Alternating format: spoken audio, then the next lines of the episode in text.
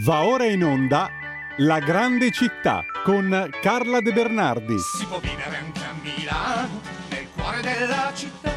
C'è tanta gente in Eccoci qua, lunedì 6 febbraio. eh, buongiorno a Carla De Bernardi che, come dicevo prima, stamani è in versione più live del solito perché è in un luogo mh, che ben conosce della città di Milano e che ben conosciamo anche noi tramite lei, ovvero il cimitero monumentale di Milano. Buongiorno Carla innanzitutto.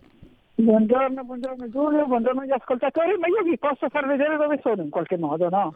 E se ti chiamiamo via Skype con il tuo telefonino, sì. Se... Eh, no, non so, se, non so se sono abilitata a Skype. Eh, e allora lavoriamo di fantasia. Sei, un'invia- di fantasia, sei un'inviata perché- sul campo questa mattina. Esattamente, sono proprio qui davanti alla tomba di, è sepolta Fer- Fernanda Wittgens. Ehm, Perché stamattina parliamo di lei, Fernanda Wittgens, la prima direttrice della Pinacoteca di Brera. E qualcuno l'avrà vista anche in tv nel film tv Fernanda, appunto, che è andato in onda martedì bello. 31 gennaio scorso su Rai 1. sì, molto bello, con una bellissima attrice con gli occhi azzurri, mi sembra si chiami Matilde Gioli. Sì, E, e Fernanda Wittgen è stato un personaggio eh, molto significativo nella storia di Milano, nella storia di Brera, nella storia eh, italiana, perché lei sì è stata la prima direttrice di Brera, ma è stata anche la prima sovrintendente di Brera, perché poi viene appunto alla- dopo il 47 diventa anche sovrintendente. E lei eh, eh, eh, va a lavorare a Brera chiamata da Ettore Modigliani, che era il sovrintendente di Brera, lei era laureata in, eh, in, eh, storia dell'arte, mi pare, comunque qualche, qualche materia attinente e voleva a tutti i costi lavorare nel mondo dell'arte, viene presentata a Modigliani e eh, lui rimane molto impressionato da lei. Lei comincia come operaia a Brera, quindi ha un ruolo diciamo operativo ma non, non, ehm, non di, sta- non di, di, di, di vertice. Culturale. Arriverà proprio al vertice di Brera, perché poi a un certo punto Modigliani, che era ebreo, dovrà eh, scappare eh, dopo le leggi razziali del 38 e si rifugierà nelle Marche. Si rifugierà nelle Marche, poi verrà reintegrato dopo la guerra e, e Fernanda lo affiancherà come, come direttrice e poi diventerà lei a sua volta sovrintendente. L'importanza di questi due personaggi e poi anche di Franco Russoli che sarà il successore di, di Fernanda eh, è che loro hanno veramente innovato nell'ambito museale perché eh, Fernanda fu la prima, ma già Modigliani aveva fatto parecchio in, in questo senso, fu la prima che aprì Brera alle scuole, aprì Brera a- alla città, quindi non era più un museo chiuso soltanto per i pochi visitatori privilegiati, ma diventa un luogo anche di didattica dove si va a studiare storia dell'arte, dove vanno le scuole, dove si cominceranno a fare addirittura degli spettacoli. Immagina che quell'epoca lì non era un'epoca come oggi che è normale che succeda di tutto in città, nei musei, per le strade. E stiamo parlando eh, di anni in cui ancora non, non c'era questa tendenza a- a- a- ad aprire le porte dei musei che erano luoghi ancora abbastanza sacri, no? E invece lei fu proprio quella che decise che, che, che Brera doveva vivere, doveva diventare la- quella che noi oggi chiamiamo la Grande Brera, ehm, è quello che era il suo progetto, che poi fu portato avanti anche da Russoli e che oggi porta avanti James Bradburn, che è il sovrintendente di Brera, che proprio si sente l'erede di, di- di questi tre grandissimi personaggi. Fernanda è importante per tante cose, anche per aver salvato la vita a tantissimi ebrei. E, tant'è che lei è ricordata alla montagnetta, ehm, la montagnetta tra i giusti, no? Aspetta Sì. che mi fermo perché ho paura che i miei piedi sulla ghiaia facciano rumore. no, no, no, ti sen- non- Eh, lei è ricordata tra i giusti perché lei riuscì a salvare tantissimi ebrei durante la guerra e, e- e quindi ha, ha meritato anche questo, questo onore. No? Lei muore all'improvviso nel 57, e era giovane, era ancora giovane, e, e lascia questa grandissima eredità appunto a Russoli che, la- che continua il, il suo lavoro. Lei fu quella che riuscì a far comprare a Brera la Pietà Rondanini, perché la Pietà Rondanini a un certo punto era sul mercato e erano interessati alla pietà Rondanini altri musei, ma soprattutto gli Stati Uniti d'America, mm. e lei riuscì a far sì che il comune di Milano per 130 milioni di lire di allora comprasse la pietà Rondanini e, e quindi è riuscita a, tenerla in Italia, perché altrimenti come la Gioconda, eh, il, uno dei nostri capolavori più, più significativi e più conosciuti sarebbe all'estero. Tra l'altro fu proprio Modigliani che un anno fece arrivare la, la Gioconda a Milano da Parigi, perché sapete che fu portata a Parigi in epoca napoleonica, riuscì a esporla a Milano, mi sembra nel, nel, alla fine degli anni 30, eh, e, e poi, poi, ripartì per Parigi perché, perché eh, come tutti sanno la, la, la, Monna Lisa, la nostra Monna Lisa è al Louvre. E quindi eh, diciamo che Fernanda fu un personaggio fondamentale nella storia di Brera, proprio perché aveva capito che bisognava che eh, Brera diventasse un luogo frequentato costantemente, aperto a tutti e, e quindi anche eh, un, un, luogo molto importante per la didattica. E quindi dobbiamo ricordarla per tutte queste cose e devo dire che nella, nello sceneggiato la Matilde Gioli l'ha, l'ha interpretata molto bene. E lei eh, a un certo punto Russo gli scrive un libro che si chiamava Mentore, ma essendo ebreo non lo può firmare e quindi lo firma lei lo firma lei e riesce a fare pubblicare questo libro eh, durante la, il periodo in cui Modigliani era in esilio all'Aquila, se non ricordo male. Poi Modigliani scrisse anche delle memorie che non furono pubblicate, ma credo che Schirale abbia pubblicate di recente, se non, se non vado errando. Eh, o tutte o una parte credo che siano state pubblicate di, negli ultimi anni. E quindi eh, Fernanda Vivian fu la prima donna soprintendente, mai prima di lei, nessuno prima di lei era stato soprintendente di un museo.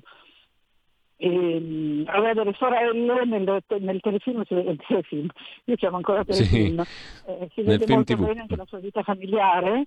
Lei poi fu tradita da un eh, ragazzo che lei stava cercando di salvare. Un ebreo tedesco. Sì, un ebreo tedesco che lei stava mm. cercando di salvare perché lui le aveva, le aveva detto, usiamo il, la giusta particella, le aveva detto di, essere, di non avere i documenti, di essere in pericolo, e invece in realtà lui la tradisce. La tradisce e lei viene imprigionata, viene incarcerata e ehm, credo che sia in... 14 in luglio del 44 ecco, è arrestata. Eh, mm. Un paio d'anni credo che lei rimanga, no forse meno. Qua, viene condannata a 4 anni, però poi ne fa meno. Sì, ne fa uno e mezzo o due, perché nel frattempo riescono a farla liberare, nel frattempo no, poi... forse addirittura solo sette mesi di carcere riesce a fare perché poi mm, con un falso, con un falso certificato medico mh, mm, i suoi familiari riescono a farla trasferire in ospedale. Esatto, e poi mi sembra che la liberano addirittura proprio, se non ricordo male, la coincidenza, cioè la coincidenza, eh, la storia ci dice questo, il 24 aprile del 45. Sì, sì, che, sì, esatto, esatto. Mi Ecco, e quindi per fortuna fa poco carcere, poi non so di che cosa sia morta francamente, ho cercato nel, eh, nella sua biografia ma non l'ho trovato perché lei muore nel 57 che avrà avuto sì, poco più di 50 anni, 55-56, in che anno era nata, tu te lo ricordi? Era nata nel 1903. Ecco, 903, quindi nel 57 a 54 anni. È piuttosto giovane, diciamo, sicuramente. Quindi molto giovane. Non si sposa mai, non ha figli, perché lei aveva proprio come, preso la, la, il suo lavoro come una missione, quindi non aveva assolutamente eh, intenzione di, di, di mettere su famiglia.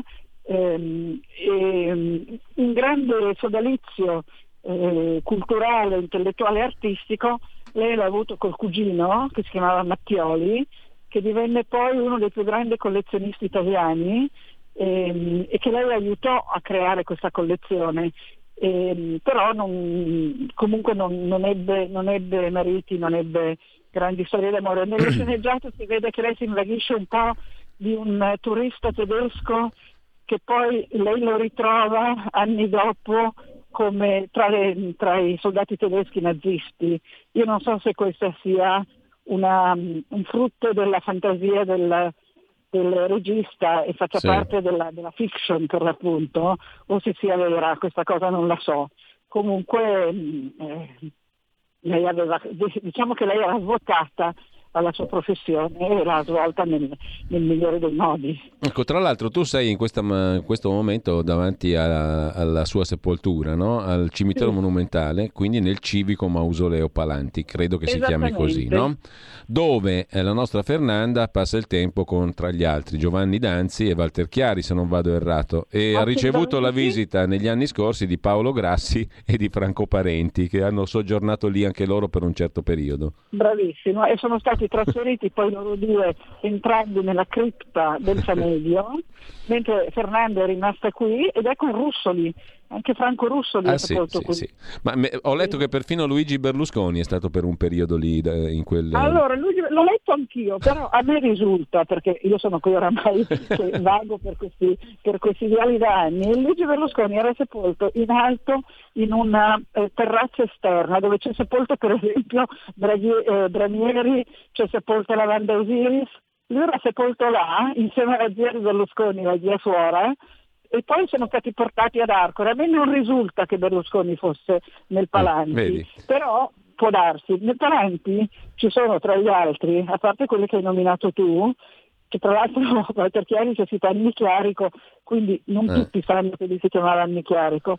Comunque Cognome pugliese. altre personalità, perché c'è il eh, Virgilio Ferrari che è stato un sindaco, c'è, sta, c'è la Fernanda, l'abbiamo detto, c'è il papà di Einstein, Hernando Einstein, e poi c'è una famosa cantante lirica, eh, Lisa Tetrazzini, che, per, ecco, che è morta nel 40, ecco qui davanti a me, perché ho qui davanti una grande lastra di bronzo dove c'è scritto qui trovano eterno riposo illustri cittadini e si parte con Danzi Giovanni e appunto si arriva a Lisa Tetrazzini passando per eh, quelli che abbiamo detto c'è anche Ciro Fontana che è stato eh, segretario comunale a Milano per molti anni, è morto nell'86, padre tra l'altro di quel Carlo Fontana che è stato soprintendente della Scala mm. e Ciro Fontana è stato un celebre ai suoi tempi, poi eh, diciamo che oggi forse non lo, non lo conoscono in tanti, ma era, era, molto celebre come poeta dialettale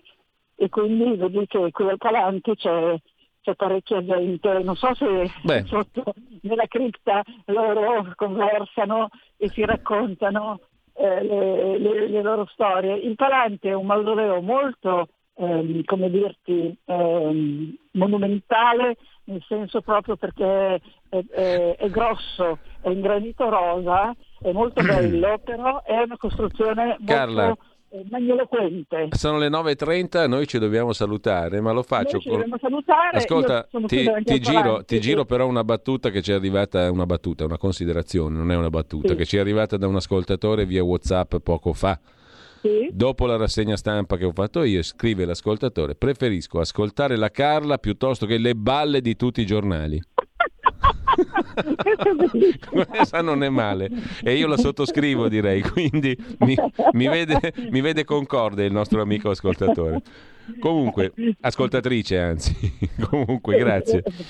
Sono molto grata a questa ascoltatrice e grazie a tutti e buona settimana.